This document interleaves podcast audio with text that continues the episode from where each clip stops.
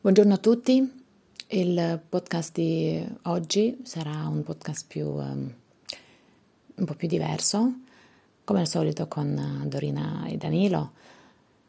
E dato che io, Dorina, vengo dalla regione che adesso è um, praticamente um, affetta da quello che succede in Ucraina, vorrei dire qualche parola su questo argomento.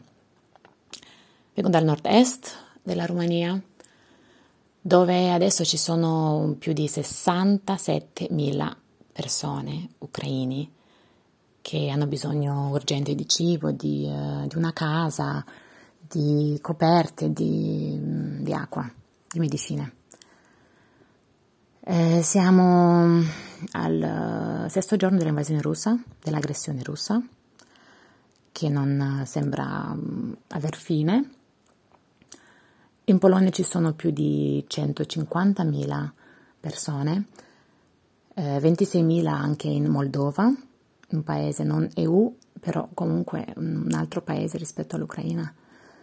La situazione è diventata um, insopportabile in um, tante regioni dell'Ucraina, la gente non ha nemmeno più l'accesso a delle facilità basiche, non ci sono soldi cash perché le banche non funzionano più, ehm, non c'è più combustibile per, per, le macchine usate per trasportarsi o per spostarsi da un posto all'altro perché tutti cercano di ehm, lasciare la parte centrale dell'est dell'Ucraina e rifugiarsi verso l'ovest almeno verso una, una zona ucraina più sicura, se non entrare proprio in um, Polonia o in Romania. Comunque soltanto le donne e i bambini hanno la possibilità di entrare e di restare in questi paesi europei perché gli uomini ucraini devono stare nel loro paese per difendere um, la loro patria. È questo che ha dichiarato il presidente Zelensky. Allora, tantissimi uomini tantissime famiglie arrivano al confine le donne e i bambini restano lì, possono anche fare richiesta di asilo e gli uomini tornano. È per quello che vi preghiamo di donare, se potete, alla Croce Rossa rumena o ai Medici Senza Frontiere in Romania o anche a Cernitsky in Ucraina, eh, dove hanno tantissimo bisogno di, di aiuto.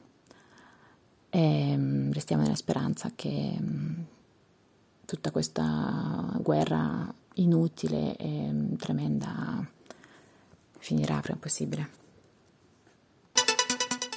Italia. Domenica scorsa la Sea-Watch 4 ha raggiunto il porto di Porto Empedocle. Alla fine i 129 ospiti hanno potuto tranquillamente scendere a terra dopo una settimana a bordo con mare agitato e tempeste. Questo weekend la Geo Barents ha trovato un gommone vuoto dopo aver risposto a un allarme di alarm phone di una barca in pericolo al largo delle coste libiche.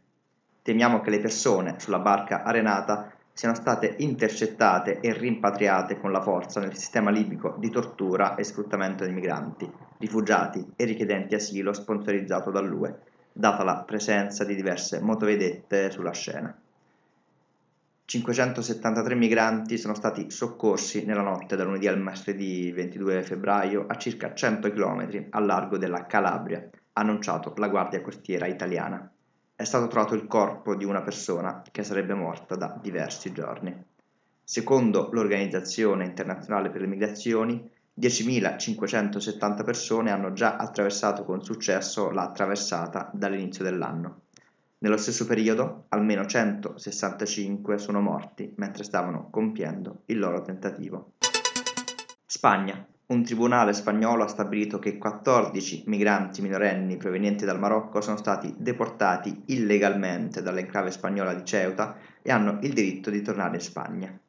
Erano arrivati a Ceuta nel maggio 2021, ma sono stati successivamente deportati in Marocco. Grazie per aver ascoltato anche questa puntata del giornale radio di Radio Med. Come avete potuto sentire dalle voci di Dorina, questa guerra che sentiamo molto vicina tocca da vicino tantissime persone ovviamente e quindi questo giornale radio è dedicato a queste persone e a provare a fare il possibile, donare, fare delle donazioni, fare attivismo e sperare e pregare che questo conflitto finisca il prima possibile. Grazie e alla prossima.